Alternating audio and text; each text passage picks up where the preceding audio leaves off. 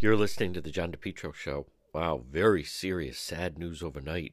17 year old died after serious car crash. Let's in in Cumberland. Let's pick up the news from Channel 12. News from Cumberland. We now have an update from Cumberland Police on what we knew was a serious crash. We now know from police that it was fatal. We're told by Chief Matthew Benson a 17-year-old boy was killed in this crash. It happened around 10:45 last night on Mendon Road, which was closed down in both directions overnight as police investigated and cleared the scene. We're told the driver was taken to the hospital and died. The driver of the other vehicle that the car crashed into was also brought to the hospital. And uh, we also spoke with the owner of another car that was hit after that crash. Joe Cortez will have full updates for us throughout the day. Latest update always on WPRI.com. Again, um, horrible news out of Cumberland, 17 years old. Crews responded. You know, I actually heard about this accident last night, but it was a very busy day. Mendon Road, t- right at a quarter of 11. One car on its side, another heavy front end damage. So the teen was driving south in the northbound lane when he struck another car that was pulling out from a side road.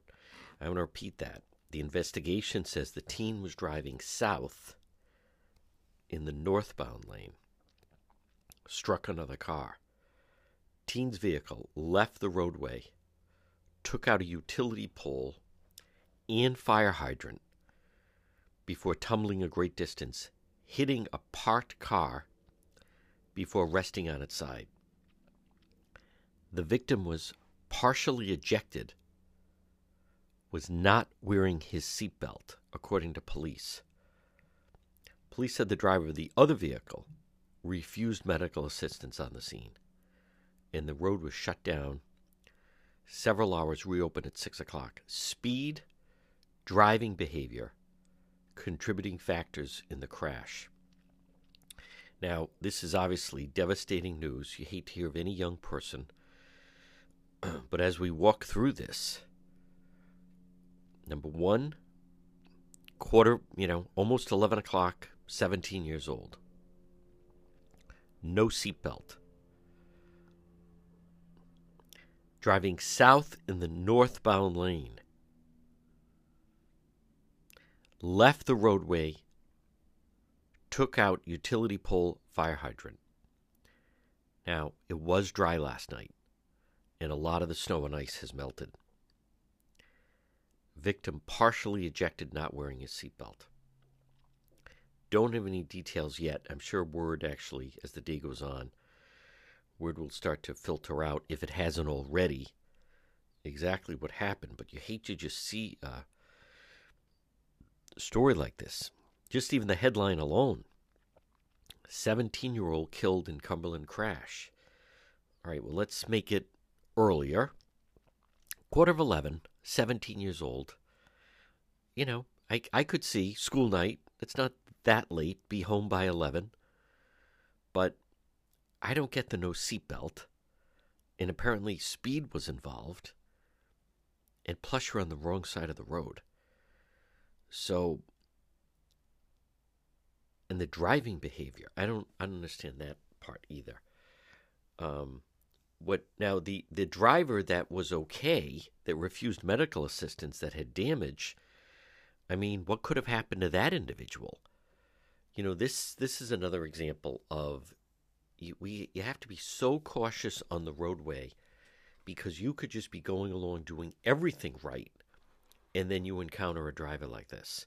So I'm sure word will filter out exactly who this individual is.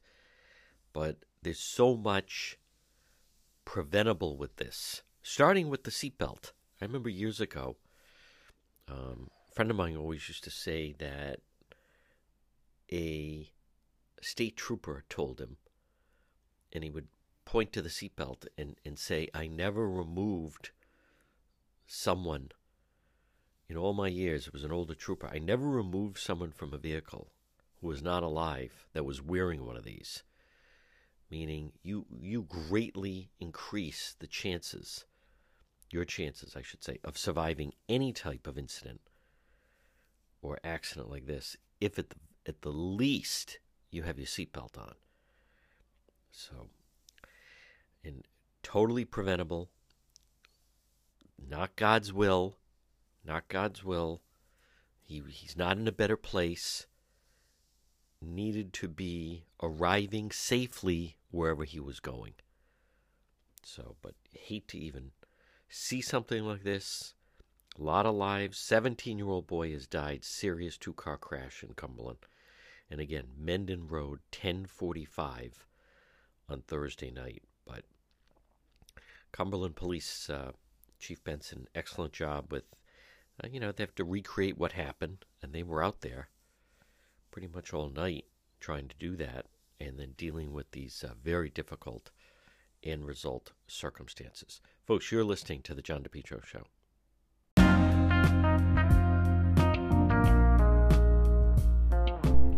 The Lodge Pub and Eatery, 40 Breakneck Hill Road in Lincoln. Lunch, dinner, drinks in the lounge, especially this time of year. So much going on. They always have a nice crowd right there. Full bar, large dining area right there in the lounge. Easy to get to, whether it's lunch or dinner. A great meal is waiting for you at the Lodge Pub and Eatery. Think of this since 1994. That's right, celebrating the big anniversary this year. I'll see you at the Lodge Pub and Eatery, 40 Breakneck Hill Road in Lincoln.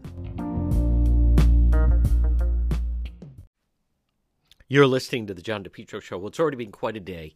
We'll have up on uh, the website.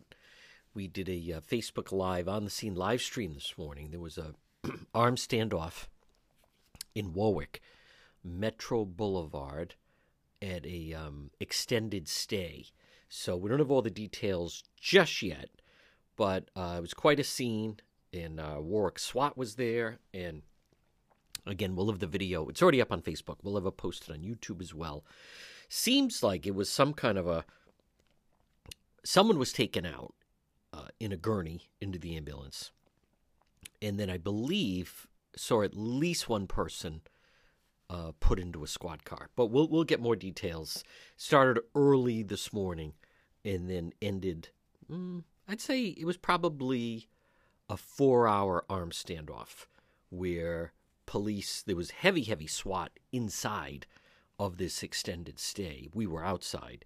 You can see it now. What else is happening? How about the fact that Pal- Providence Pallet Shelters, the Foxy Village, set to open in early spring. Let's pick up the story with Channel 12 WPRI. Being set up next to the Foxy Lady. Here we go. Reporter Kayla Fish is at tonight's meeting and joins us now with the details. Yep. Well, there's a lot of support among city councilors and elected officials for these temporary pallet houses, which will be known as Echo Village here in Providence. But residents have their concerns, and they made them known here tonight. You're going in a freaking circle. What's the solution? Lydia Bami Joko lives in Ward 12 in Providence. Not far from where the State Department of Housing has set up dozens of temporary pallet shelters on vacant land near the Foxy Lady Strip Club. It's ridiculous. It's frustrating. It's really frustrating. She attended a meeting Wednesday to bring her concerns to local leaders and those running the project. The 45 pallet shelters built and operated by the nonprofit House of Hope have locking doors, electricity, and other amenities to provide homeless individuals with a place to stay. uh, something that's more uh, safe and sound and stabilizing than perhaps their car or a tent, maybe, or the literal streets. But many who spoke at the meeting say they're upset they weren't told about the shelters before they were built. And I understand that. Um, but I think the majority of people think it's a good thing that people need to be housed. They, they need to have some type of dignity and respect. They, so that's not the issue. Others feel the temporary shelters don't address the housing crisis in general, including the lack of affordable homes. Where is the solution? And I understand they keep saying have the patience. Uh, it takes a little time. They need to get their heads together and find a solution, not keep passing the buck. We have to do what we have to do because it's getting worse instead of better.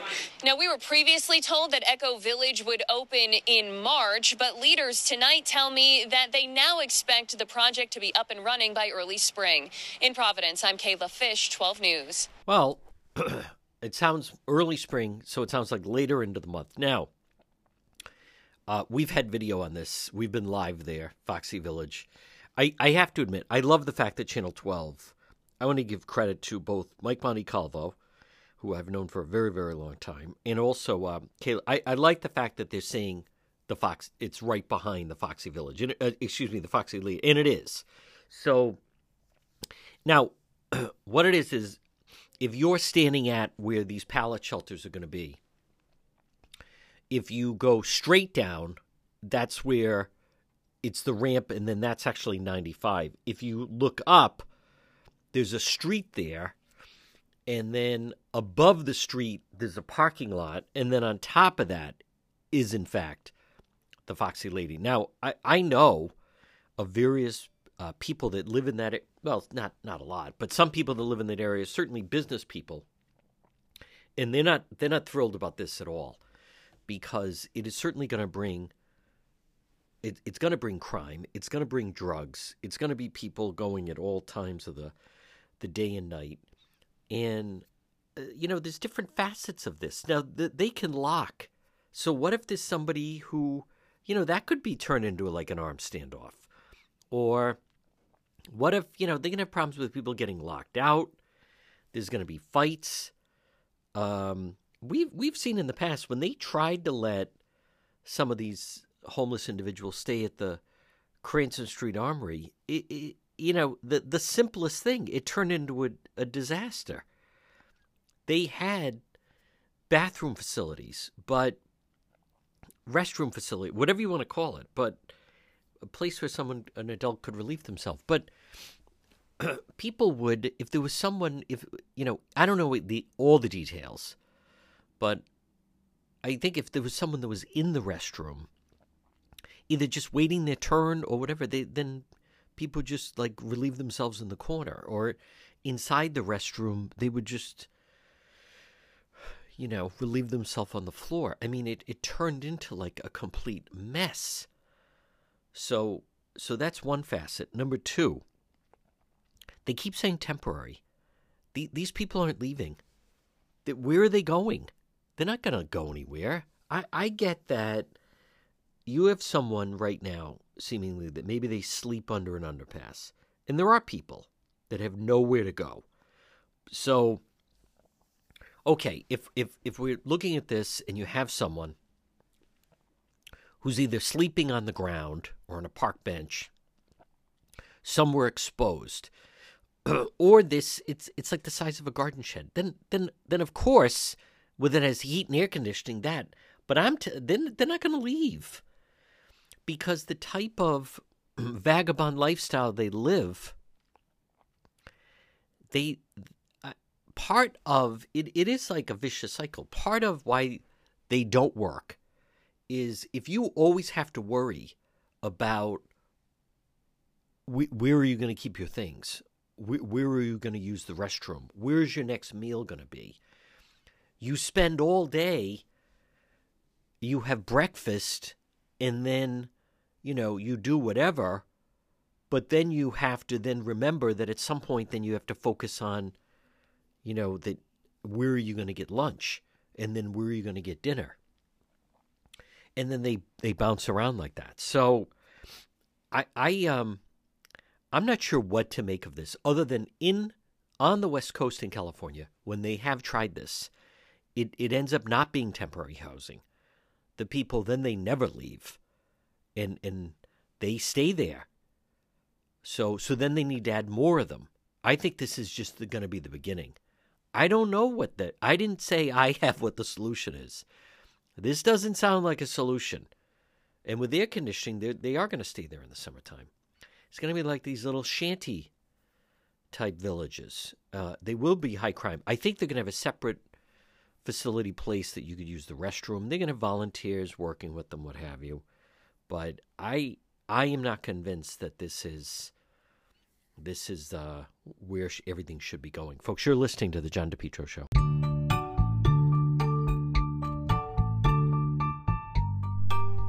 AJ Drywall, Plaster, Home Improvement.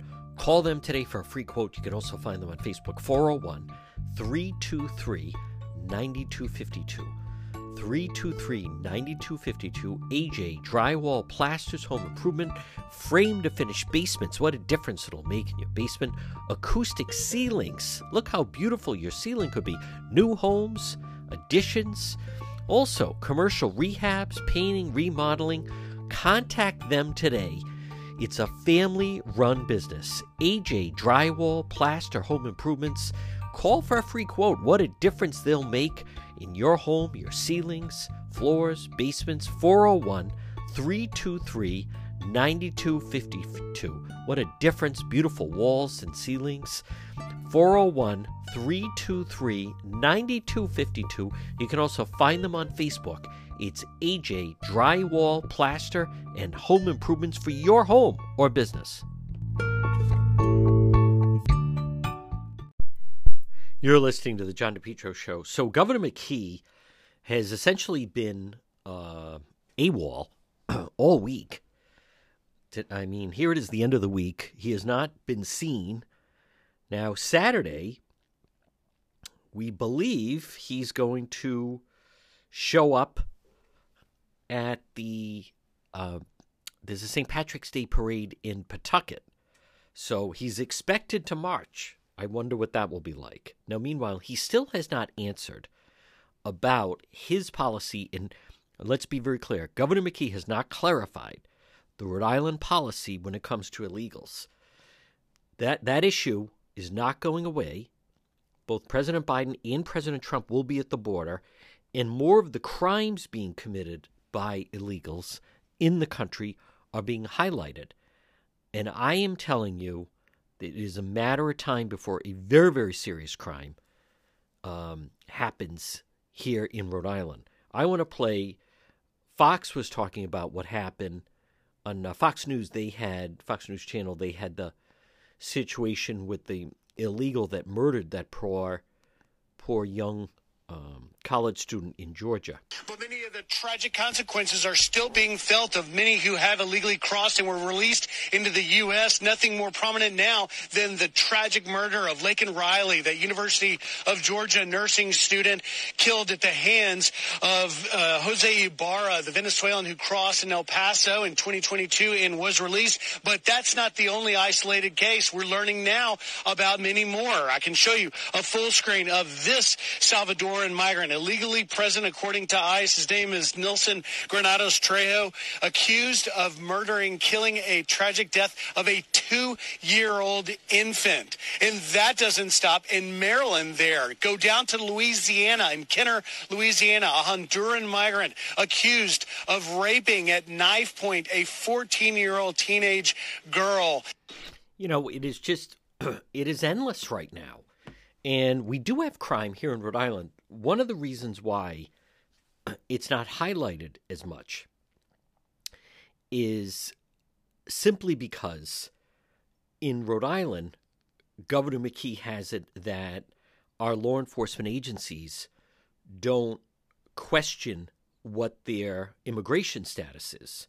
So it doesn't automatically come out when a lot of this, uh, when a lot of these things happen, when a lot of these crimes start to happen.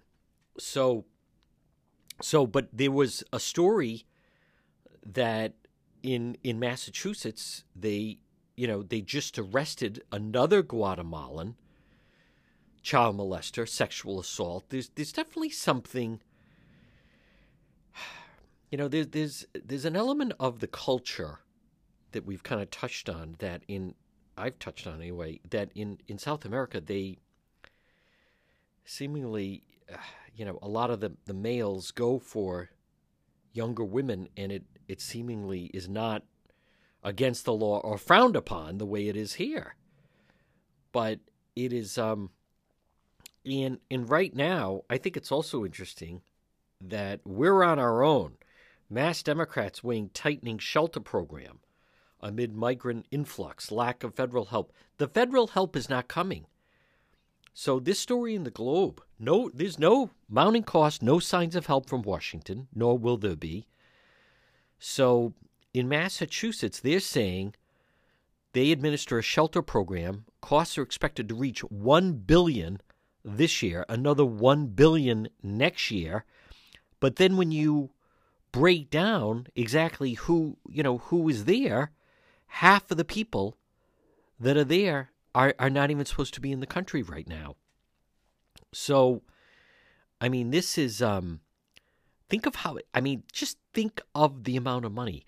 Healey, Governor Healey last year, Maura Healey, imposed a 7,500 family cap on the system. And then it turned out that half of them are, in fact, of that, the 7,500, 3,745 were migrants, refugees, or asylum seekers. It's not designed that way. The money's not supposed to go there. Regular Americans are not receiving the resources they should. We're importing all this poverty. Folks, you're listening to the John DePetro Show.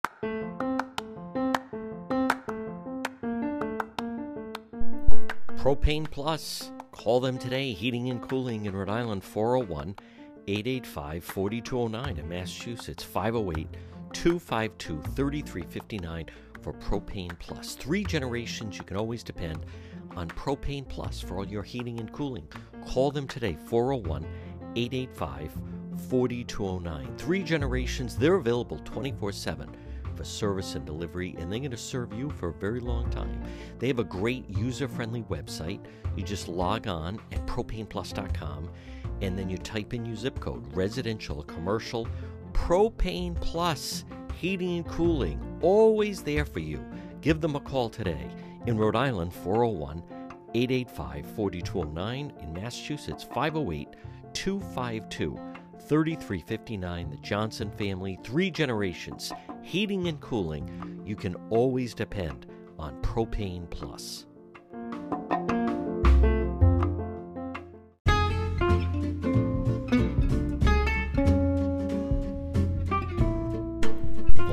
Oil needs, make it Henry Oil. Call Henry Oil today, 401 521 0200. Reliable, affordable fuel oil delivery. Call Henry Oil today. Fuel oil, diesel, gasoline delivery. It's Henry Oil, residential, commercial fuel oil delivery since 1947. They also have budget plans, service contracts, lock, lock and cap pricing. You can depend on Henry Oil. Call them today, 401 521 0200, serving most of Rhode Island and southeastern Mass. We got a long way to go with winter. Make sure that tank is filled. Call Henry Oil today, 401 521 0200. Henry Oil, a local family run business since 1947 that you can depend on. For all your oil needs, call Henry Oil today, 401 521 0200.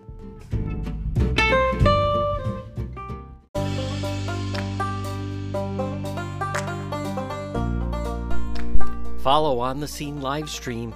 That's our Facebook live stream page. You can go to the website, depetro.com. There's a link there. Or on Facebook, just find the John DePetro Show. That's where we do the on the scene live stream. Follow all the action. Make sure you follow our Facebook page. You're listening to the John DePetro Show. Let's go with some sound, recent sound, starting with this is a good piece on 60 minute on uh, 60 minutes talking about China. And they had Ambassador Nicholas Burns saying it's a battle right now America's democratic society and China's communist state. And he paints a pretty frightening picture of, of just how powerful China is right now. I want you to listen to this. Cold War ended.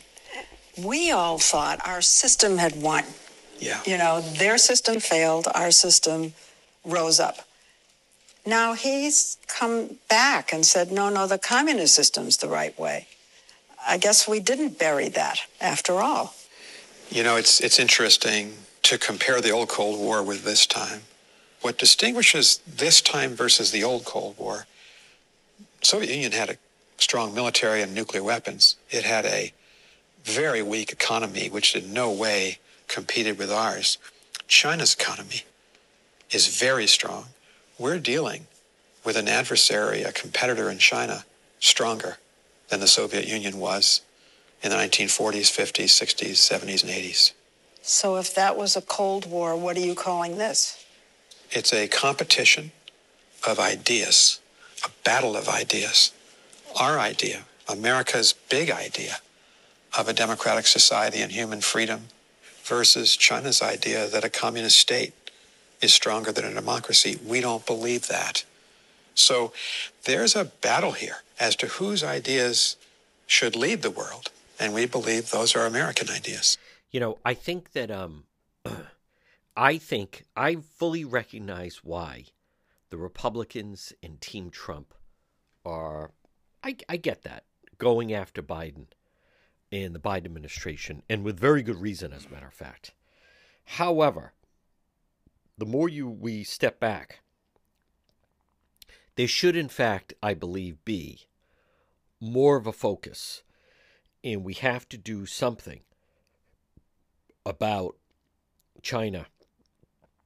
What an adversary they are to us. And by the way, I want to give credit to it was really President Trump that it was President Trump that really drew people's attention and really was also, I believe, one of the first leaders in talking about, um, you know, although we have to, and I think it's an interesting dynamic, manage competition from China, but also keep the peace with China, right? I mean, no one certainly don't want to go to war with them.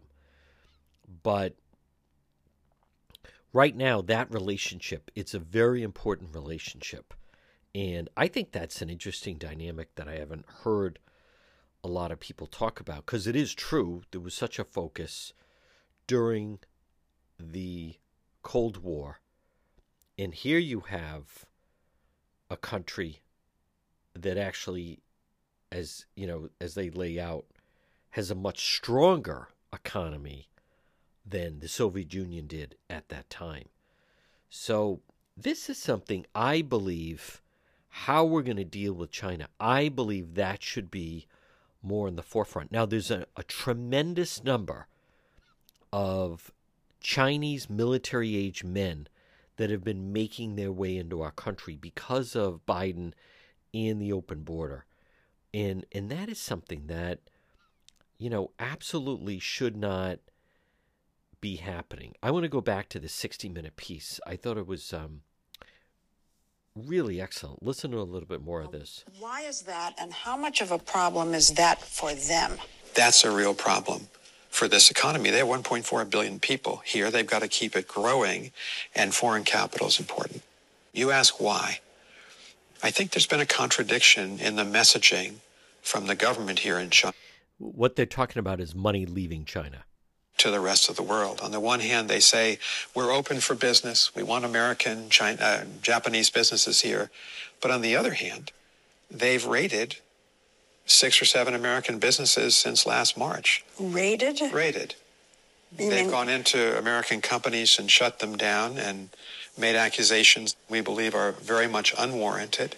The American companies include Bain and Company and the Mintz Group, a company that does due diligence for other companies that might want to invest here, was raided last year. Five of its Chinese employees were taken into custody and they're still there.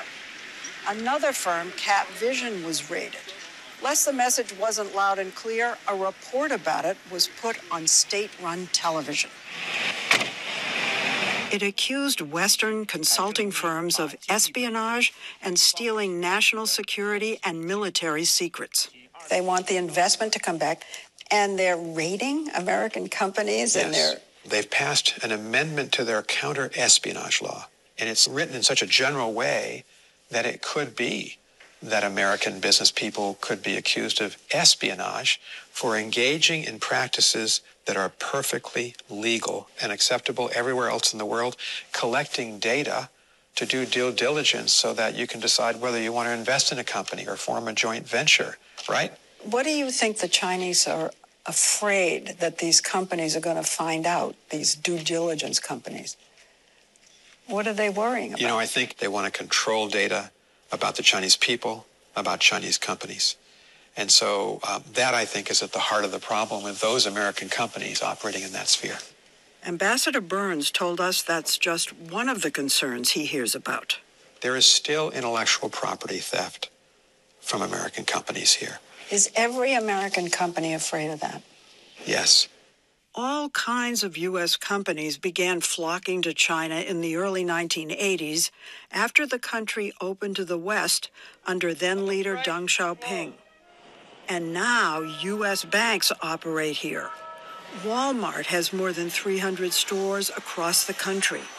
Shoppers here in Shanghai can buy Levi's, browse in an Apple store, and get a caramel frappuccino. Starbucks has 6,000 stores in China, 1,000 stores in Shanghai, and they want to keep building because coffee, this was a tea culture. For right. yeah. hundreds of years, it's now becoming, at least with the young Chinese, a coffee culture. And, and, and they love Starbucks? They love Starbucks, and I'll buy you a cappuccino. I'll take one. Thank you. Boeing's here. So is Tesla, Pfizer, Chevron, Intel. But while some businesses are thriving, many of the foreign companies are worried about the business climate under President Xi Jinping. If you track China from the death of Mao to the opening of China to the world, we've seen a closing of sorts. We've seen a centralization of power of the party. We've seen increased repression of the people of China here. That's a very significant trend just over the last decade you know, they continue to just be a major threat. Again, it was a very good piece by Leslie Stahl on 60 Minutes. You're listening to the John DePetro Show. AEP Services, they take great pride in installing fences of all kinds vinyl, wood, aluminum, chain link, experience, quality, integrity. Call AEP Services today for quality fence, home or business 401 228 7190. 401 228 7190. Residential fence, commercial fence, steel, wood guard rail, they have it all. Beautiful aluminum product, decorative. Landscape, it adds a lot to it for your stunning property. Call the experts today. AEP Services, 401 228 7190. Residential or commercial, why not enjoy your backyard, a little privacy, or maybe keep a pet? or young children inside. Remember, they also have fences. They're resilient, water resistant. Call today 401 228 7190. Free quote AEP Services, the fence experts 401 228 7190. You're listening to the John DePetro Show. Providence Journal has the story, and that is that Governor McKee now they're requesting more time to hand over documents to the feds. So, right now, apparently, the feds are giving the Rhode Island DOT and the McKee administration more time to produce Washington Bridge records. Story by Patrick Anderson, giving them a little extra time. They had last month set a deadline that it was supposed to be I believe this week actually on Monday. But instead, they verbally have agreed to extend it. And now all of this is leading up till March 18th. And what this has to do with, they're investigating false claims made to receive payment for construction, repair, inspection on the Washington Bridge. And that continues to obviously be a disaster and nightmare. Now, we also have the Johnston Sunrise. You know, they have been doing an excellent job, and they're really the ones that set things in motion regarding the situation with Attorney General Peter Neronha going on the record regarding this situation with ICE. They have a new update now. In a rare a stinging rebuke of state officials by an enforcement wing of the federal government. It was, it was actually and that is with ICE, where they released and they're going after the McKee administration for releasing someone undocumented, child molestation felony charges. And they write, Was this a matter of policy or terrible error? Well, ICE has responded saying they're not sorry and they stand by their initial criticism that sparked and ignited the um, the whole story. So now, Governor McKee this week still has not responded. Actually, he hasn't exactly been available. So we'll see at some point someone can get a microphone in front of him. He also said he was having the state police investigate this. So, but let's go to the Johnston Sunrise story. McKee office provided Rhode Island Division of Sheriff's incident report last April 2023, and they say they received a phone call saying that the immigrant illegal from Guatemala child molester had posted $50,000 bail.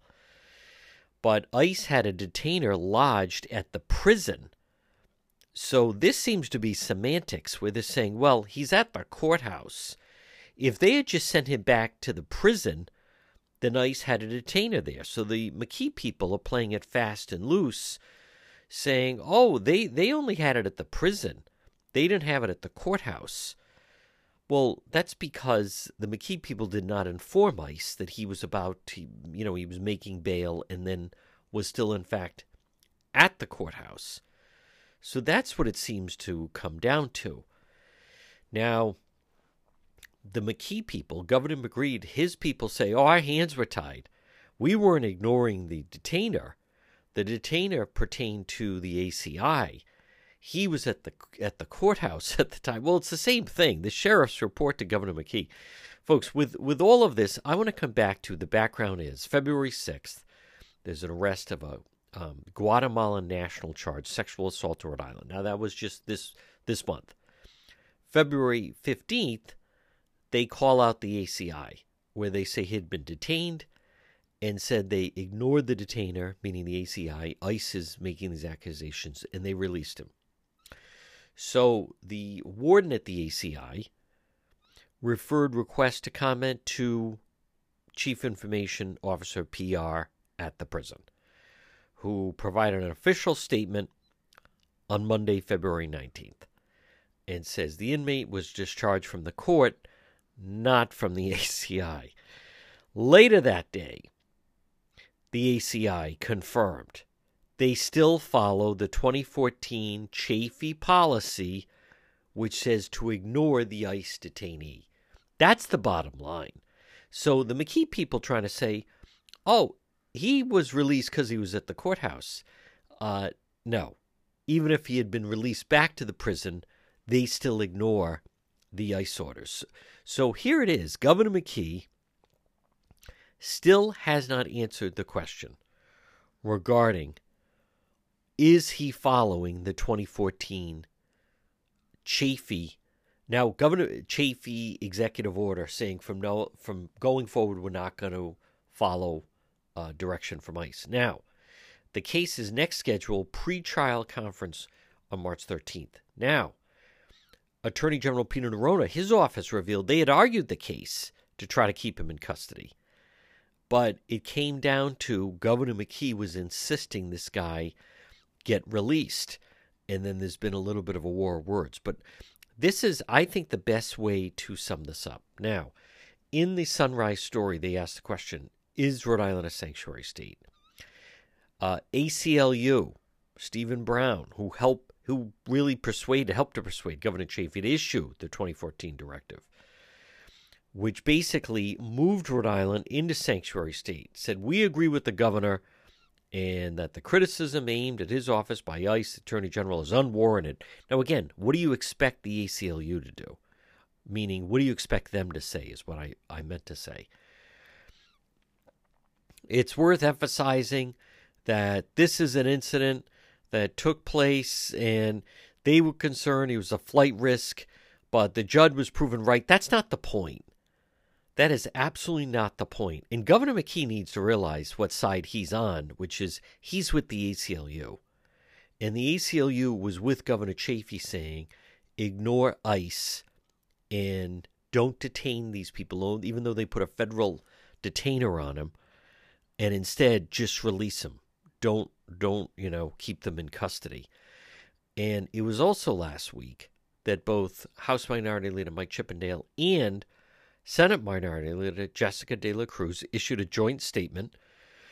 Said Governor McKee needs to reveal his plan should a large group of illegals arrive at our doorstep. And what about the fact Rhode Island's status as a sanctuary state? And it is a sanctuary state. So now the article also has the mayor of Johnston, Mayor Johnston Mayor Joseph Pol- Polisena Jr. He basically said McKee is trying to deflect blame, times of crisis. All he does is try to defect, uh, deflect blame, whether it's the Washington Bridge. There's a quote now the insane Pawtucket Soccer Stadium deal, this lapse with the illegal. Governor McKee should channel his efforts into implementing strategic measures. Polisena called McKee the Bailey Zappe of governors, more third string quarterback than team coach. Wow. Boom. Mic drop. Again, you can read the story in the Johnston Sunrise. Folks, you're listening to the John DePetro Show.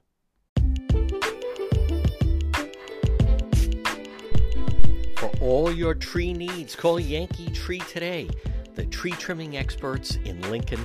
Call Yankee Tree at 401 439 6028. Whether it's tree removal, stump grinding, tree pruning, emergency service, bucket truck service, even bobcat service, you can depend on Yankee Tree. Remember, 24 7 emergency service is available. They are fully insured, licensed arborists. Yankee Tree. With all these storms, don't let some dangerous branches fall onto your home or business. Call Yankee Tree today, 401 439 6028. The tree trimming experts in Lincoln. You can depend on Yankee Tree Service. Call them 401 439 6028. Free quote 24 7 emergency service. Yankee Tree Service. There when you need them. 401 439 6028. You're listening to the John DePetro Show. So, we reported last week that on Thursday, someone spotted what appeared to be a body in the Woonasquatucket River right behind Providence Place Mall. Well, it turned out to be a homicide. If you check DePetro.com, there's two women that apparently killed a third woman. They were all in custody, and now, give credit NBC 10, they were able to get an interview with the father of the victim. He apparently is now living in Utah. It's a bizarre story, and um, I'm going to play some of the audio of NBC 10's story on this. Paul Gascoigne tells me his daughter had a huge heart and she always stuck up for the underdog, but she had a tough early life. She was kind of always up for a challenge, and she um, was a hard worker, and uh, she was just a good soul. Paul Gascoigne says he's trying to find out why his daughter Catherine was killed. Her body was found in a river along Promenade Street in Providence last week. But police tell Paul she was killed Christmas Day. Tragically, uh, I spoke to Catherine on Christmas Eve. Two women, Dusty Turner and Aja Lovett, are charged with murder. Paul say police tell him Catherine was killed at her Woonsocket apartment as part of a theft. I don't know who they are. I don't know what their relationship was to Catherine, uh, if any. So I, I don't know how they, they became involved in her life and ultimately her death. Paul adopted Catherine when she was seven years old, along with her sister. They were very close. We played tennis together. She was an amazing athlete. She was left handed. And uh, so I, I taught her at a young age to play tennis because I play a lot of tennis. Eventually, he moved to Utah, and Catherine came to live with him for five years before moving back to the East Coast. Paul says she yearned for a family and was living with her partner, who has kids, when she was killed. She struggled, I think, with with uh, uh, with life in a lot of ways. I think it was it was difficult and challenging for her, but she was always trying to do the right thing. You know, it's so bizarre. Um, killed in front of the partner uh, doesn't seem like the partner said anything. Father says they're very close. Have it's it's almost March. Haven't spoken since Christmas Eve. again, I, I don't know what to make of that story. Um, that's what he believes. We also then don't know where the body was this entire time. It the whole I, I I mean, is it possible that it's been in the water the entire time? I I mean, I guess so. Seems like a long time. That river does not get that deep, and one would think that someone would have seen it prior to this, but I I don't I'm not sure what to make of that story. But again, we do have uh, some pictures and what police have released on the website depetro.com. Now, I also want to mention Channel 12 has a big story uh, that they have unveiled regarding the housing crisis in Rhode Island. It's pretty interesting. People want to live. Southern New England has become some strong demand, blah, blah, blah. Midwest, they're struggling with depopulation. Um, but strong command demand can turn into bad news. Now, I still question who are some of these people moving in here. I don't think a lot of them are citizens. However, a report 2016 commissioned housing, Rhode Island Housing warned the state had to add 34 to 40,000 housing units. But so far, only 18,000 have been added, half of what was recommended. So then you get the explosion in prices. Back in 2000, the median single-family home in Rhode Island cost 135,000. Prices jumped during the housing bubble, crashed around 0809, started to slowly recover. Since the pandemic, prices have skyrocketed. So now the median single-family home cost 430,000 in 2023. A 33% increase since 2019 and double the price a decade ago. Far fewer homes are coming on the market. Homeowners hold on to 3% mortgage while new construction takes place. Little, very little new construction. A lot of other factors. Uh, millennial generation have reached prime age, starting growing families. Older generations are living longer, many aging in place. More people living alone needs means you need more housing units than in years. Rhode Island's also surrounded by wealthier states. Can make Rhode Island like a bargain. In Massachusetts, the median single-family home cost six hundred thousand last year, up from four twelve in 2019. So state leaders are trying to tackle the problem. The Speaker has made it a top priority.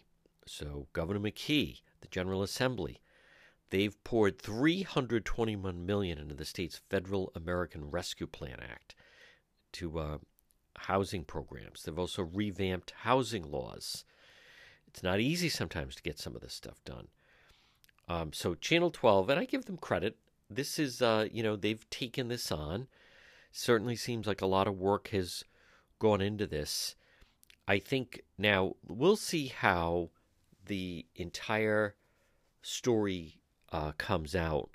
But as I have mentioned, I think one of the things that I'm curious to see is if, in fact, they even mention the number of new arrivals into the state that are also taking up many of the low income apartments. As I've talked about in, in different sections, that years ago you would have people that that um, that just lived in kind of, you know, in certain neighborhoods, but they would get a, a two bedroom or maybe, you know, whatever, one bedroom, two bedroom, even a three bedroom.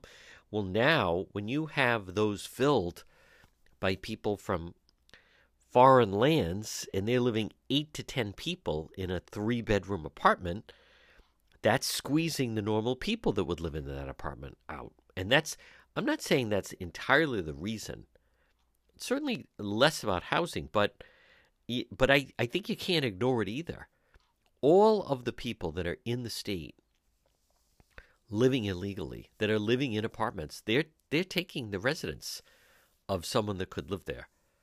So I, I, I again, I'm not saying it's all of it, but I don't believe it, it can be ignored.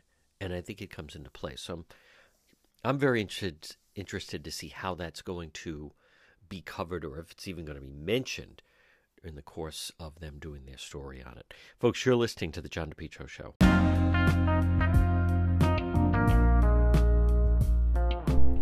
The Lodge Pub and Eatery, 40 Breakneck Hill Road in Lincoln. Lunch, dinner, drinks in the lounge, especially this time of year. So much going on. They always have a nice crowd right there. Full bar, large dining area right there in the lounge. Easy to get to, whether it's lunch or dinner. A great meal is waiting for you at the Lodge Pub and Eatery. Think of this since 1994. That's right, celebrating the big anniversary this year. I'll see you at the Lodge Pub and Eatery, 40 Breakneck Hill Road in Lincoln. You're listening to the John DePetro Show. Let's go to the border. The two frontrunners were both there President Biden and President Trump, and both visiting the border with the split screen. Over his handling of the immigration crisis, President Biden visiting the border to confront a growing political challenge. Apprehensions have soared to record highs under his administration. The president Thursday briefed by Border Patrol on the banks of the Rio Grande and blasting House Republicans for tanking a bipartisan border deal at Donald Trump's urging. It's the toughest set of border security reforms we've ever seen in this country. It's time for the speakers and some of my Republican friends in Congress who are blocking this bill to show a little spine. Trump pressuring Republicans to kill the bill, eager to deny President Biden a political win on an issue Trump wants to run on himself. The bill has the backing of the conservative border union. We asked one of their top officials, Chris Cabrera, why. What's the biggest impact of Washington failing to pass that bill? Um, the security of our country. Former President Trump urged Republicans not to pass that deal. What'd you make of that? Oh, I mean, that, that's politics for you. Was it a perfect bill? No, it wasn't a perfect bill. Um, but it's better than the status quo, what's going on now. Ultimately, he says the president is responsible for the situation at the border. You get to make the decisions, and he made those decisions, and unfortunately, um, you know, the buck stops with him. 300 miles away in Eagle Pass, Donald Trump argued Biden's policies caused this crisis, blaming the president for what he described as lawlessness at the border. This is a Biden invasion over the past three years. Trump, who also struggled to contain this crisis, now promising to go even further than he did in his first term, considering detention camps and mass deportations. Though deportations actually dropped significantly when he was in office, far below his predecessor, Barack Obama. Now, President Biden with a new tactic, an invitation to Trump to put border security above politics to solve this problem. Instead of telling members of Congress to block this legislation, join me or I'll join you in telling the Congress to pass this bipartisan border security bill. So instead of playing politics with the issue, why don't we just get together and get it done? Now, the president is still hoping that bill will pass, but knows that is a real long shot right now. And that is why he's also considering taking executive action, including tough new asylum restrictions and capping daily crossings at the border. The president knows that this is now a real political liability for him in this campaign and is eager to show voters, Michael, that he's doing everything he can to address the issue. Yeah, I think it's too little too late, though. And I think uh, the decision's already been made. He and Harris, the VP, they allowed this to permeate this way.